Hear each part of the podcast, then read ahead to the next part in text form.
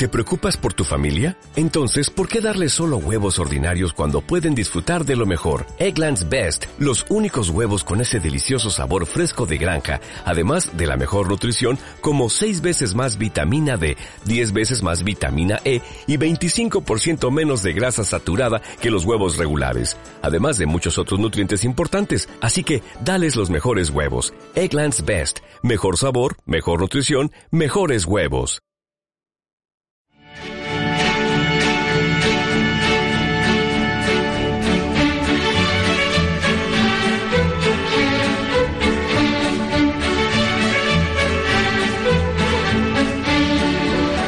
12 y 23 minutos del mediodía, 28 grados de temperatura y a nuestra vera el doctor Guillermo Basauri. Egunón, Guillermo. Egunón, buen día. Buen día, te damos la bienvenida. Eh, ¿Vienes de algún lado hoy también o sí, recientemente? Este fin de semana ha sido muy bonito. Hemos estado reunidos en Madrid. Eh, uh -huh. Mira, para dos cosas. El viernes estuvimos trabajando sobre un, un, un, proyecto que nos, que, nos, que nos ilusiona mucho. En enero, eh, en Niza, va a haber un congreso internacional de, de homeopatía, el, el, CDH, la escuela donde yo doy clases, que soy profesor, pues eh, cada dos años organiza un, un congreso internacional de homeopatía en donde vienen homeópatas de todo el mundo. Estados Unidos, Europa, Asia, y, y nos pidieron a, al equipo de, de, comunicación de Hablando de Homeopatía, a, Gualberto Díez, a Gonzalo Fernández Quiroga, que los hemos tenido uh -huh. aquí hablando y tal, y, y, a mí personalmente también, pues preparar unos talleres, fíjate, de comunicación, uh -huh. de comunicación eh, hacia con pacientes, con compañeros, en relación a, a saber trasladar qué es la homeopatía. Entonces, pues nada, preparando un poquito esos talleres de comunicación para, para el Congreso Internacional y luego tuvimos el sábado una reunión del blog, de, del blog de Hablando Homeopatía, viendo un poquito cómo va, eh, planteando nuevos proyectos, nuevos temas y pues eso, ¿no? Sobre todo eh, eh, claro, somos seis, eh, seis blogueros, cada uno de, de, de un punto de, de España, mm. y entonces de bueno, vez en blogueros. cuando. Lo de blogueros es la, la, última afición, ¿no? Que, sí, que sí, sí, sí, a vuestro currículum. Claro, sí, sí, sí. Sois de currículums largos. Ya te digo, sobre todo ellos tienen unos currículums impresionantes. Y, y nada, pues, pues reuniéndonos pues eh, para, para, para, para seguir estimulando un poquito el proyecto y, y, claro, vernos físicamente de vez en cuando, dos o tres veces al año, pues es muy importante, uh -huh. ¿no? Porque no es lo mismo eh, los contactos que podemos tener pues eh, vía pues lo que sea, ¿no? WhatsApp, eh, teléfono, que estar todos juntos ahí, pues ahí se generan un montón de cosas, de ideas, de sinergias y es muy bonito. Así que nada, un, un par de días de trabajo en relación pues con la comunicación, ¿no? Uh -huh. que, que, también es una cosa que me gusta mucho, ¿no? Sí, antes de, de, de eso, de los talleres que estáis preparando, ¿no? Que que es muy bonito porque comunicar al paciente, o sea, es sí. hacer los mejores médicos, ¿no? Que claro, es, como claro. decir siempre. Es así. Es que fíjate, ¿no? La vida, la vida al final eh, son intercambios y, y, intercambios en todos los sentidos, o sea, intercambios con la naturaleza. Eh, cuando uno come, al final es, es una mm. relación con, con algo que entra dentro de ti, que se transforma y que se convierte en energía para que hagas cosas y vivas. Sí, sí. Y el intercambio probablemente más sutil y más bonito y más profundo que tiene el ser humano es la comunicación, ¿no? Y cuando no hay una buena comunicación, las cosas no funcionan. Uh -huh. Las personas tenemos problemas porque no nos comunicamos, porque no tenemos una actitud de escucha, porque no sabemos ponernos en el lugar del otro y aprender a comunicar es una de las cosas más importantes que podemos hacer en esta vida para que las cosas funcionen, para que nuestra vida sea plena y feliz y en los talleres y en los cursos de comunicación intentamos trasladar un poco esto, ¿no? Uh -huh. eh, que, que comunicar es mucho más allá que dar información. Mm. Comunicar es conectar con el otro, ¿no? Comunicar es aproximarnos. Empatizar. Empatizar, acercarnos entre las personas, ¿no? Claro, ¿no? Escuchar, comprender, empatizar. Y al final todo eso llega a que nos acerquemos. Yo siempre digo, ¿no? Cuando uno establece una, intenta establecer una comunicación, si eso no consigue que esas dos personas se acerquen o esas dos colectivos o lo que sea se acerquen, la comunicación no ha funcionado. Puede haber muchas palabras muy bien dichas, pero... Y mensajes maravillosos, pero si no nos acercamos, si la comunicación no consigue que tú y yo estemos más cerca, no ha funcionado. Fíjate, hasta ahora yo pensaba que de los médicos lo único que nos entendía era la letra, pero parece ser que, el mensaje tampoco. No, no, no, no, que va. Yo siempre digo, mira, en la Facultad de Medicina hay dos grandes eh, asignaturas que faltan. Y una es humildad los médicos somos muy poco humildes y los científicos en general somos o son muy poco humildes. Se, ven mucho, ¿no? Los egos sí. en, esta profesión. Y luego la, comunicación, lo que dices, ¿no? No nos enseñan a comunicarnos. O sea, nos enseñan a, ver análisis, a, pinchar, pero lo más importante, que es la comunicación, no se dedica ni dos minutos en los diez años de formación que tiene un médico. Vamos, que puede salir cualquiera que como no tenga un poquito de mano Claro, exacto.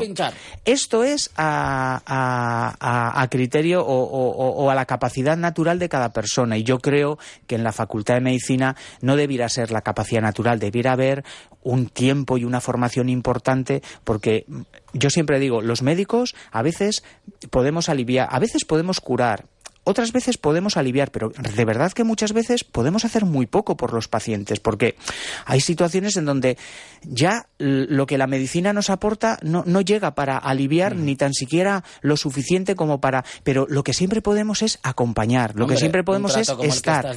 claro, eh, ya es un poco claro, alivio, ¿no? Digamos. Hombre, es mucho, es mucho, porque si en tu sufrimiento te sientes acompañado, comprendido, querido, atendido, Vale, igual no podemos hacer a veces mucho más, joder, pero si podemos hacer eso, y eso siempre lo podemos hacer, eso siempre lo podemos hacer. Eh, te honran mucho esas palabras y, lo sueles decir, ¿no? Sí, lo, que, lo, que, lo que más me honraría es ser capaz de hacerlo, ¿no? Y la verdad que lo intentamos, ¿eh? lo intentamos, ¿eh? y, todos mis compañeros, e, e, intentamos trasladar a todos nuestros compañeros en estos talleres, pues eso, ¿no? Que, que, que, que si no somos capaces de que el paciente nos sienta cerca, ahí sí que estamos fallando. Es que fíjate de qué estamos hablando, Guillermo. No, no es que estemos pidiendo nada del otro mundo en exigencias, no, no, pero fíjate qué bueno, qué grave, ¿no? Qué, qué importante es el tema del que hablamos. Claro. Un paciente que no se siente respaldado por el médico, que no o que no le comprende, o sea, es que hay de todos los grados. Que no le respeta. claro. Es que vamos a hablar un poco de esto, vamos a enganchar un poco con, esto de alguna manera, tenemos un invitado también de excepción, a, a Miquel Peralta, ¿no? presidente de la Asociación Catalana de Pacientes. Y, nada, eh, todo lo que es tema de pacientes, pues fíjate. Claro, ¿no? Por, lo que el mensaje suele llegar fuerte, ¿no? Pero cuando viene de esta parte, no, no somos médicos, solamente, pues yo hablo por mí, ¿no? Nos pilla en medio. Claro. Lo, que al final los pacientes dicen, mm, por favor, o sea, dejadnos elegir las terapéuticas y la medicina que nosotros sintamos que nos hace bien, siempre informados por un médico cualificado, es decir, siempre terapéuticas en manos de profesionales, médicos. Eh, esas esas quejas no se tendrían que haber dado nunca, ¿no? Porque es, de, es de cajón. Un derecho constitucional. Exacto, exacto. Es un derecho. El derecho que tienen las personas, eh, lo que dices, eh, que está dentro de la Constitución, a poder elegir el tipo de terapéutica y de medicina y de sanidad que deseen. Y si les encanta eh, las terapéuticas complementarias y son y tienen una gran experiencia con la fitoterapia, con la homeopatía, que sean y que, y que la sociedad les permita poder optar y poder tratarse con médicos que estén preparados en ese tipo de, terapéuticas. Y el que no le quiere y no le apetezca y, y, decida tratarse con la medicina convencional porque está muy contento Perfecto. como quiere ir donde un curandero, gurú, cada uno tiene derecho, ¿no? Y libertad. Es, más, como si quiere no tratarse un problema de salud. Es decir, lo que siempre decimos, es como si un paciente que tiene cáncer decide no tratárselo. Nosotros le aconsejaremos, nosotros le daremos nuestra opinión, pero sobre todo lo que debemos hacer es respetar y acompañar respetar y acompañar. Y a partir de ahí es que el paciente decide sobre su vida. O sea, nosotros decidimos sobre nuestra vida. Faltaría más, ¿eh? eh Guillermo, creo que tenemos preparado ya al otro lado del teléfono y con un caluroso saludo le damos la bienvenida a Miquel Peralta, presidente de la Asociación Catalana de Pacientes Amigos y Usuarios de la Homeopatía. Miquel, buen día. Hola, buenos días. Muy buenos días. Eh, muchas gracias, lo primero, por, por acompañarnos esta mañana de domingo y, sobre todo porque tenemos también muchas ganas de, de hablar de pacientes y, de, y, de, personas tan comprometidas como tú. Al otro lado tengo aquí conmigo a Guillermo Basauri. Miquel, buen día. Hola. Y pues nada, si te parece, te voy a preguntar, ¿cómo, cómo descubriste la homeopatía? ¿Cómo entraste en, en este mundo, en esta terapéutica? Bueno, pues como yo creo que muchos pacientes de la homeopatía, si no la mayoría, eh, por una, digamos, un roce, vamos a llamarle roce, con la medicina convencional. Eh, mi hija, al nacer mi hija, hace 22 años, era, eh, resultó ser alérgica a los antibióticos. hizo una crisis muy importante a los seis meses cuando había pillado una otitis. Entonces alguien nos habló de la homeopatía y lo probamos inmediatamente con, unos resultados espectaculares. Mm, impresionante, otro caso más, ¿no? Del que escuchamos que al final los padres, gracias a los hijos, ¿no? Eh, descubren, descubren algo, algo tan potente, ¿no? Porque eh, la homeopatía aporta mucho en nuestras vidas, ¿no? A ti, a ti concretamente, eh, para luego formar, ¿no? La asociación, digamos que te ha, te ha cambiado bastante.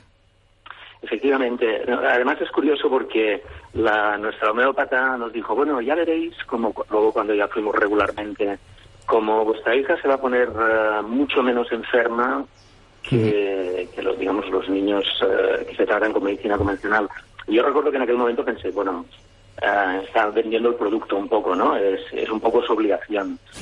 Y luego, digamos, aparte de que lo hemos visto nosotros, viéndolo con nuestra hija en comparación a, los otros chavales de la escuela, a sus primos, eh, te das cuenta que efectivamente esto era así. Es decir, que hay una. A veces se, se plantea solo el tema como de resolver enfermedades, pero es que hay una, una especie de, efecto secundario positivo de la homeopatía que es.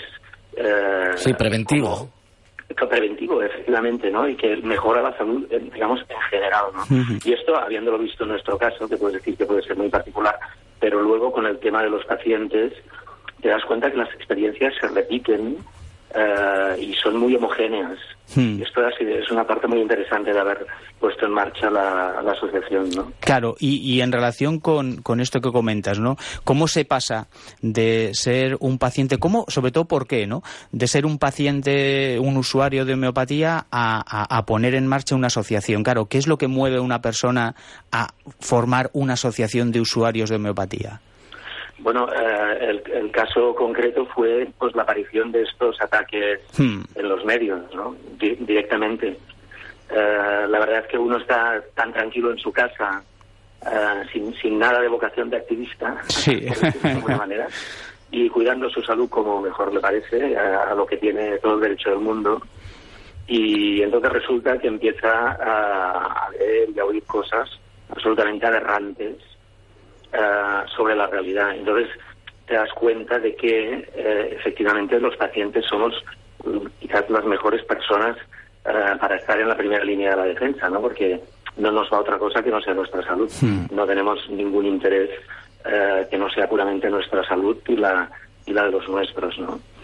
En todo caso, aprovecho, si quieres, para comentarte que lo que lo puso en marcha en realidad fui que, fue que fui a, Viena a un congreso de la Federación Europea de Asociaciones de Pacientes de Homeopatía. Entonces esto fue muy interesante porque allí, antes esto fue antes de, justo antes de formar nuestra asociación. Eh, me invitaron a partir de un contacto que, hice con ellos.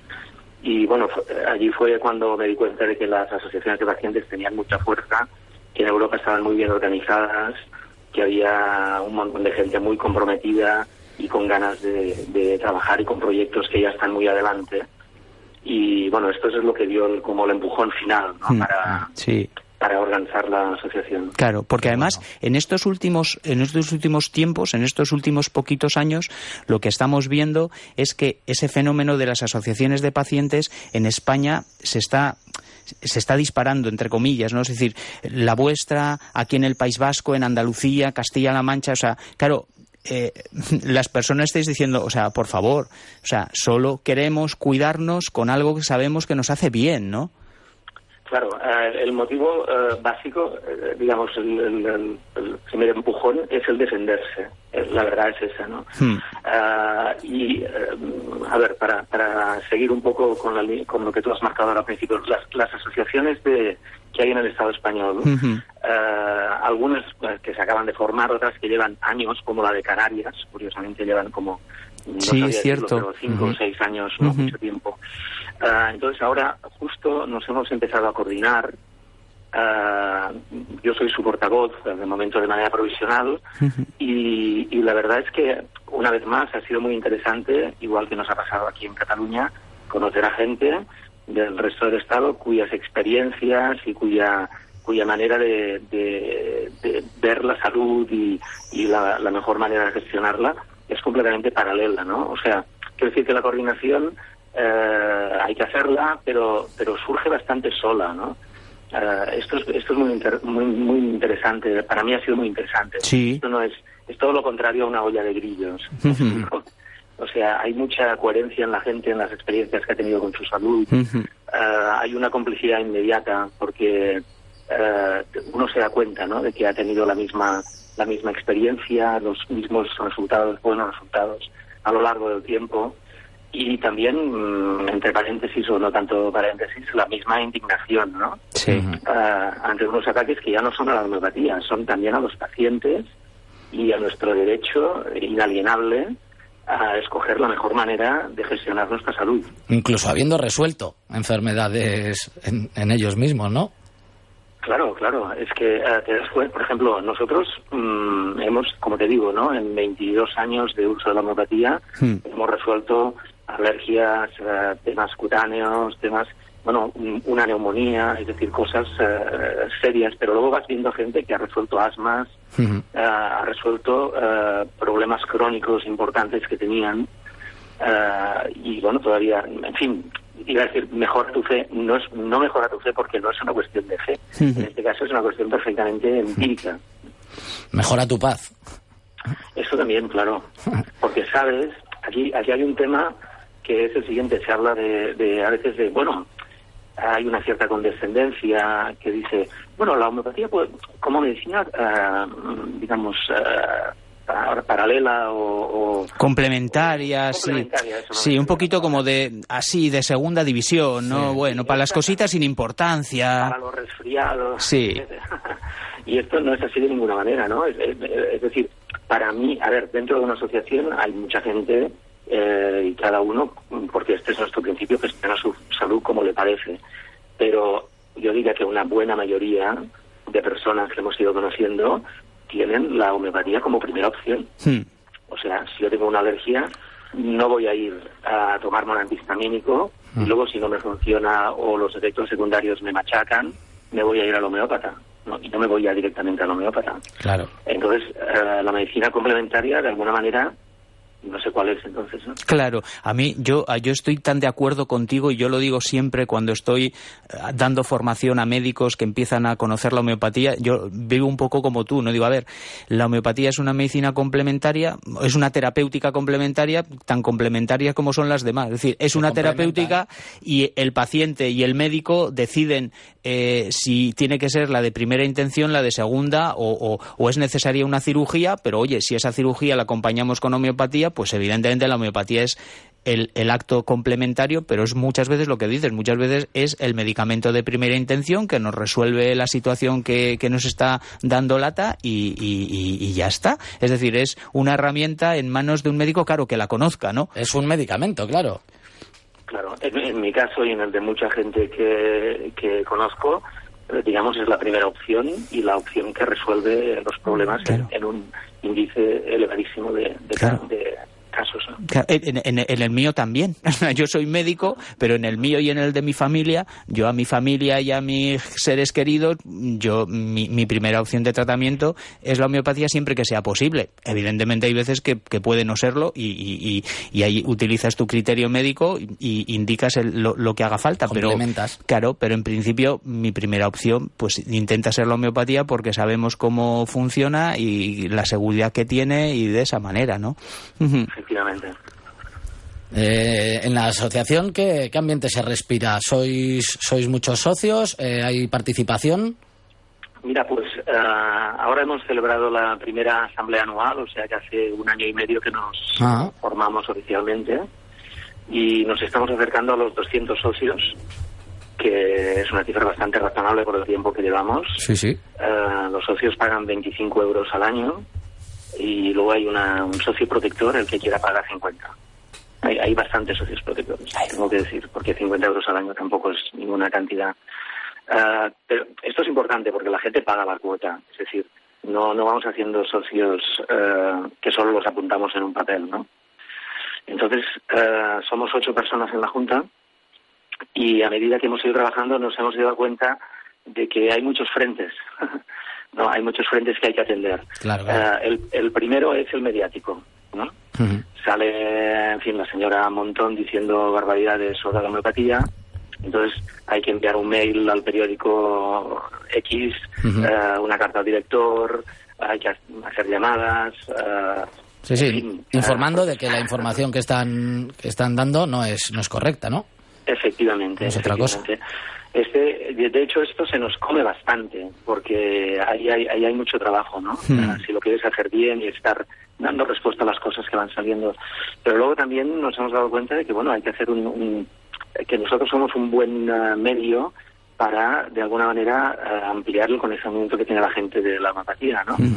Entonces, intentar llegar un poco más al territorio, hacer charlas, eh, no hay charlas de un médico, que también, ¿no? Eh, que a lo mejor nos, nos acompaña también, pero dando un poco, pues, testimonio de lo bien que nos ha ido a nosotros y, evidentemente, mm, dejando que la gente haga lo que, lo que mejor le parezca en cada caso. Desde aquí siempre defendemos eh, este, este factor, ¿no? El paciente, porque, claro, lo que decíamos antes, no está ligado a nada más que únicamente a su salud. Claro. Oye, que, queríamos eh, que, nos comentaras, hablando de, conferencias y esto, la experiencia de, Infarma, ¿no? Porque estuviste allí... Sí, en marzo, que se celebró en Madrid, ¿no? El Congreso Europeo de la Oficina de Farmacia. Sí, y me parece que es muy bonito que, nos lo traslades, ¿no? Que fue Infarma y allí tuviste... tuviste ¿Fuiste ponente? Bueno, estuvo estuvo bien eh, el hecho de estar en, una, feria de medicamentos, por sí. de alguna manera aceptar que, como no es de otro modo, que la homeopatía, pues los medicamentos homeopáticos son medicamentos. Claro. Y, curan, por muchas etiquetas que pretendan ponerles eh, raras y falsas.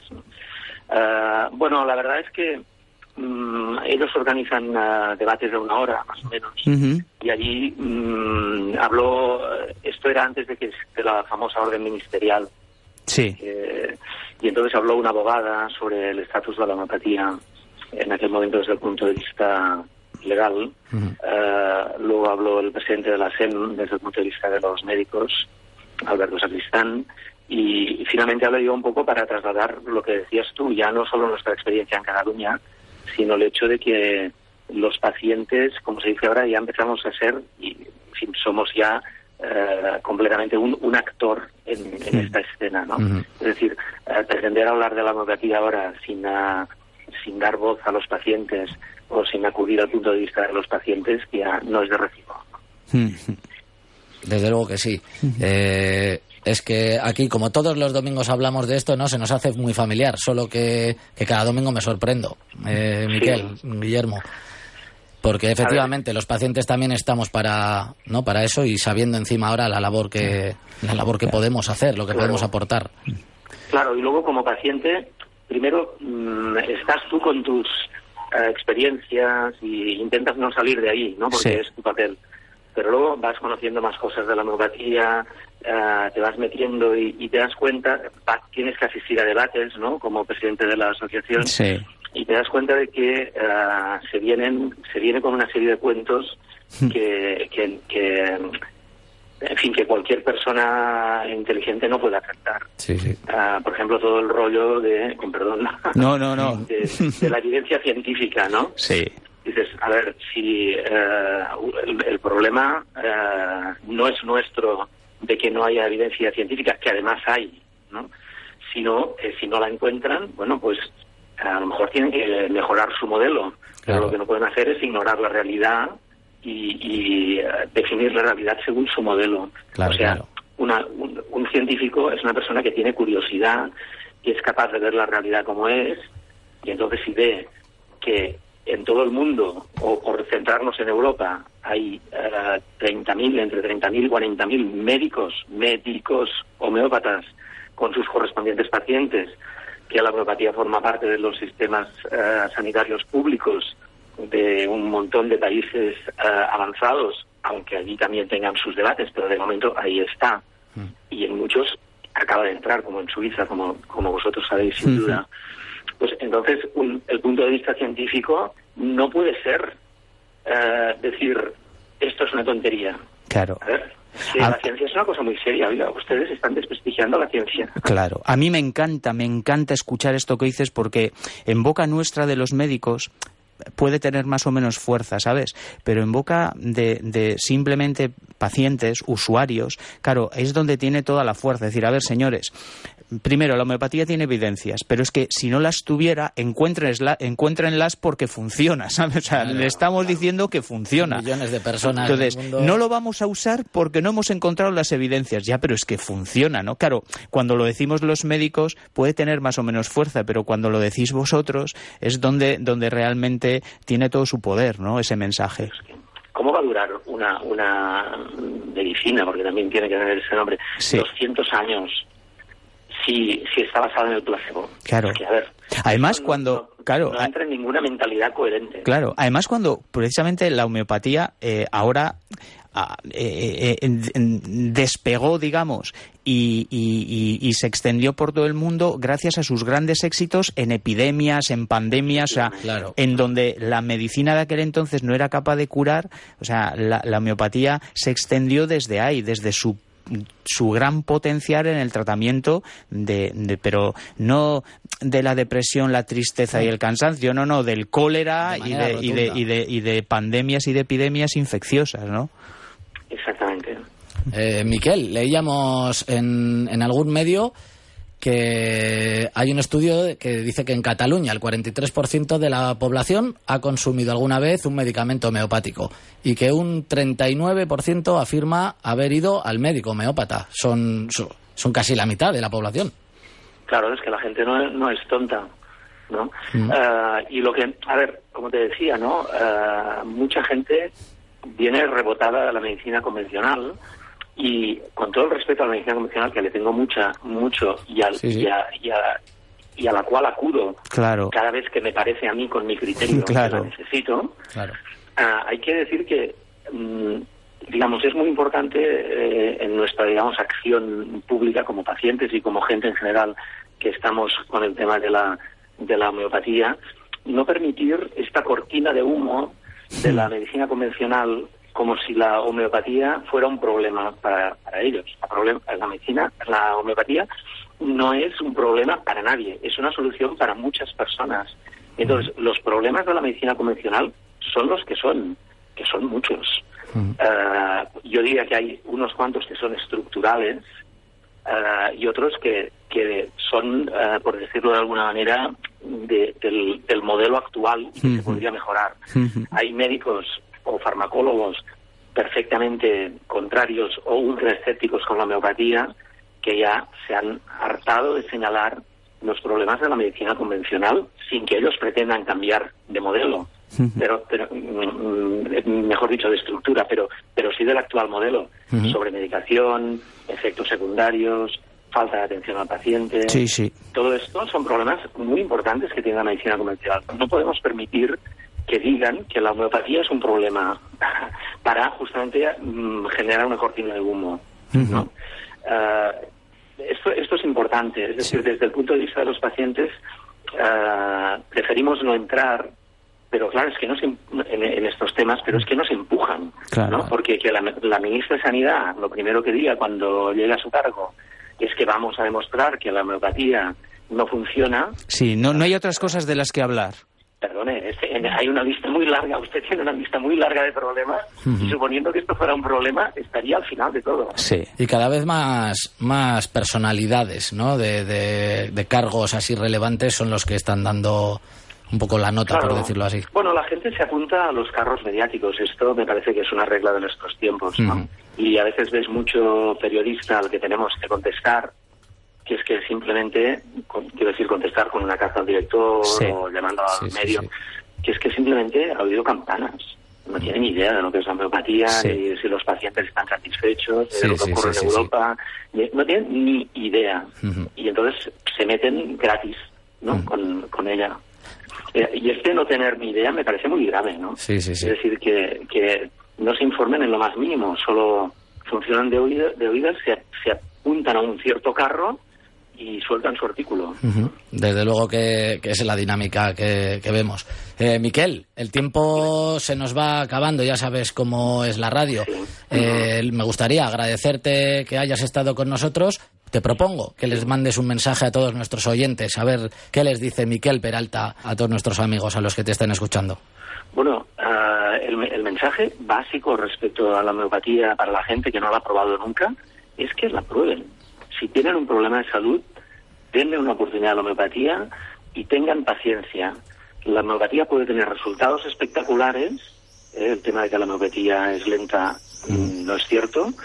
Ah, pero también a veces por, por el sistema de, por su mismo sistema, puede requerir un poco de paciencia.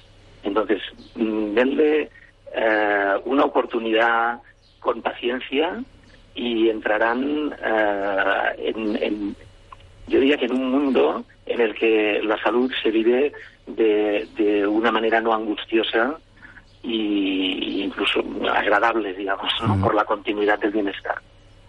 Miquel Peralta, presidente de la Asociación Catalana de Pacientes, Amigos y Usuarios de la Homeopatía. Ha sido un enorme placer que sepas que estás en tu casa. Y... Muchas gracias. Miquel, una entrevista preciosa, de verdad. Muchas gracias, muchas gracias. Gracias, gracias a vosotros. Ha sido un auténtico placer. Seguiremos en contacto. Que pases buen domingo. Hasta pronto. Hasta pronto. Adeu. Una y siete minutos del mediodía, 27 grados de temperatura. El sol parece que asoma, aunque nosotros aquí tenemos mucha luz, Guillermo. Sí, mucho calor en, del, mejor. Pero me refería a la otra luz, ¿eh? a, la Que nos, a la que nos aporta. Sí, y el calor, yo me refería a ese también, ah, el pues calor de, la calidez, de, ¿no? calidez, de, la conversación que hemos tenido y de la luz que nos ha dejado. Y me he comprometido con él, porque ahora en este ratito hablaba con él por teléfono, después de verano volverá porque nos tiene que contar cosas muy interesantes y nos ha prometido un post en el blog. También. O sea que, que bueno, yo creo que, que Miquel Peralta tiene un montón de cosas que, aportarnos y lo que dices tú, un montón de luz, ¿sabes? Que, que dar en todo este, en todo este, en todo este ambiente tan contaminado que estamos viviendo últimamente. Oye, Guillermo, pues tenemos una llamada, si te parece. Si te pones los auriculares, creo que te van a preguntar algo. Le tenemos a Egunon, buenos días. Hola, Egunon, buenos días. Le está escuchando el doctor Basauri. Gracias. Buenos días, Guillermo. Hola. Oye, mira, quería hacerte una pregunta. Hmm. Eh, yo llevo mucho tiempo tomando orfidal, pues igual unos 15 años, eh, desde la muerte de mi hermana. Entonces eh, he querido dejar, no tomo más que media, cuarta, pero no es que me haga mucho efecto, pero me dice el médico que siga tomando. Entonces tomo sedativ porque soy también muy nerviosa, me preocupo por todo y me va muy bien. Entonces era que podía tomar. Y otra cosa, yo he andado años con infección de orina, tomando antibiótico y a mí la homeopatía me ha solucionado la, papeleta. Muy bien. Pues le agradecemos mucho. Te contesto ahora en un minutito y muchas gracias por, por, el, por, por el testimonio, claro. Guillermo, y mis nietos utilizan también homeopatía y se han evitado muchos antibióticos y muchas cosas. Esa es la idea. Eso es, totalmente. Esa es la idea. Vale. Vale, gracias. Suri. Pues le damos un segundito, Guillermo. Vamos a tener que hacer la asociación de pacientes de, sobrinos y eh, nietos. Eh, sí, ¿no? Sí, sí, pasa eso. Al final son los que más mm. ahí nos dejan sin palabras siempre. ¿eh? Sí. Sabes que yo además tengo también sí, sí, personales. Y una buena tropilla de, de Sí. pues, mm, a ver, en relación con esto, una de las indicaciones más interesantes de la homeopatía precisamente es ayudar a desengancharse de, los tratamientos con, con antidepresivos con ansiolíticos. Desintoxicar sin que suene tan No, más que desintoxicar, que también, que también podemos ayudar ¿no? A, limpiar. Pero no, en este contexto me refiero más a lo que es a ir abandonando ah. la medicación en la medida que, sea posible. Claro, ¿no? procesos, ¿no? Claro, entonces, fíjate, nos comentaba que llevaba más de 15 años tomando, tomando el orfidal. Entonces, claro, al final nuestro cuerpo se acostumbra a vivir con esa química. Y de repente le quitas esa química, y eso pasa mucho, ¿eh? Son personas que toman muy poquita cantidad, pero que si no la toman lo notan mucho. Entonces, en ese contexto, la homeopatía puede ayudar mucho a ir poco a poco mm, eh, desenganchándonos de esa medicación para poder, para poder llegar a vivir con un buen estado emocional y sin necesidad de esa química permanente, ¿no? claro, al final es el equilibrio emocional lo que te tiene ahí un poco, ¿no? Claro. el saber que lo necesitas, entre No, el saber que lo necesitas y es que, lo necesitas. lo pide el cuerpo. Claro, porque claro, es que son moléculas químicas que están en tu cuerpo y que cuando se las dejas de dar, tu cuerpo te las reclama. Claro. Entonces, claro, el, el, el quitarlas sin tener algo que lo vaya compensando, a veces es muy difícil o es casi imposible. Entonces, la homeopatía lo que te permite es ir bajando esos medicamentos, apoyándote en medicamentos homeopáticos que no generan adicción y que en el momento en el que puedes quitar el medicamento convencional, puedes ir bajando también mucho más fácil el, el, el, homeopático. Pero incluso fíjate lo que te digo, imagínate que sustituyes un medicamento convencional por un medicamento homeopático. Sedativ, que ella decía que, que suele usar, que es un medicamento que usamos mucho, o Ignatia, o Gelsemium, cualquiera. Y dices, bueno, mira, yo me he quitado el medicamento X, el orfidal, que ya nombra, pero necesito un poquito de ignatia, que es una plantita que usamos mucho en homeopatía. Claro, la diferencia de tener que usar un medicamento químico a, tener, a usar un medicamento natural claro, ya solo en eso, aunque tengas que usar un medicamento, claro, si te quitas uno químico y lo sustituyes por uno... Ni, siquiera se pueden comparar, no están en el... Claro, entonces ya solo eso, pero muchas veces lo que ocurre es que acabas no necesitando nada, ¿no? Pero en cualquiera de los casos la homeopatía siempre es una opción que puede ayudarnos, ¿no? Claro, lo que pasa es que ya me pregunta qué puede tomar, ¿no? Claro, eh, eh, a mí siempre, cuando en el blog eh, los oyentes nos preguntan, claro, siempre pasa lo mismo, ¿no? Claro, no le puedo decir qué, porque no, no, no, no no, conozco el caso, necesitaría charlar con ella, preguntar. un montón de preguntas. Claro, ¿no? tengo que comunicarme con ella, hablando de lo que hablábamos, ¿no? Y, ya en ese contexto sí que podríamos plantear una pauta, ir viendo cómo hacerlo, pero desde luego una de las indicaciones eh, de, la homeopatía es precisamente eso, ¿no? Pues el ayudar a ir bajando medicaciones como son estas, ¿no? Antidepresivos ansiolíticos. De momento la respuesta tiene, sí, no, que, esperanza. Sí, sí, sí, sí, no, que es una de las cositas eh, que en, donde la homeopatía nos ayuda mucho. Te iba a preguntar, porque no me suena, seguro que lo hemos comentado, ¿no? Pero, no recuerdo muchos, ¿no? Casos de estos que hayamos puesto, ¿no? de largos largos periodos de tiempo no tomando un medicamento. Y cómo funciona la homeopatía en estos casos sí resultados sí fíjate de hecho en, los cursos que damos uno de los cursos que he dado últimamente este mismo año que es un curso de patología psicosomática uno de los apartados es eh, la homeopatía en la deshabituación de tabaco de alcohol y de psicofármacos. Es decir, yo siempre digo, ¿no? Eh, eh, estos tres aspectos a veces son muy difíciles, sobre todo algunos como el alcohol, ¿no? O sea, decir, no, la homeopatía cura el alcoholismo. O sea, son de esas cosas que a veces dices, a ver, no es eso lo que decimos. Lo que decimos es que gente, por ejemplo, que quiere dejar de fumar, hay medicamentos homeopáticos que pueden ayudar mucho a modular la ansiedad, a manejar mucho mejor la dependencia. equilibrar, ¿no? claro, ¿no?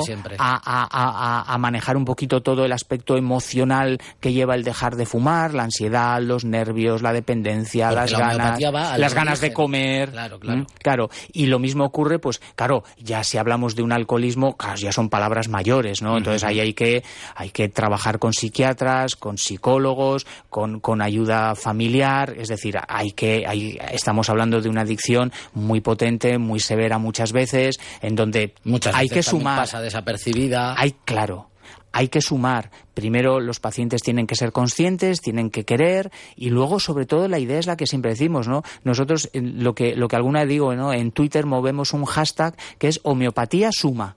Para nosotros es... Desde aquí lo movemos también. Claro, sí, lo movemos todos. Es, es una idea fundamental. O sea, la homeopatía no compite, la homeopatía no va contra nada. La homeopatía suma opciones para que las personas estén más sanas, con medicamentos que no hacen daño, que podemos usar en niños, en embarazadas y que, y que, y que como Miquel Peralta decía, millones de pacientes en el mundo la reclaman porque funciona. Desde luego que sí. Nosotros seguiremos aquí divulgando esto, Guillermo. Mm. Antes te iba a haber dicho que has empezado, hemos empezado hablando del, del blog. Eh, suena mucho, hacéis, hacéis mucho ruido en Internet. Mogollón, ¿eh? Sí, sí, nos hemos convertido en, en, la referencia de homeopatía en Internet casi, ¿eh? Sí, sí, sí, sí. Desde luego que es totalmente recomendable y lo volvemos a repetir, hablando de homeopatía.com, ahí estáis. Y el eh, nuestro, ¿no? ¿eh? y el nuestro, el, también. el blog de la homeopatía.es, claro que sí, donde pueden encontrar todas las entrevistas, los programas y, y todo lo que nos traes, Guillermo, y, poco. Y, el que viene que traeremos una entrevista preciosa con una médica homeópata que ha publicado un libro eh, sobre el cuidado natural de los niños. Va a ser bonito. Tema niños también precioso. Sí. Pues nada, Guillermo, esperamos con ansia eh, el próximo domingo. Que pases muy buena semana. Igual, Agur. Agur, Guillermo.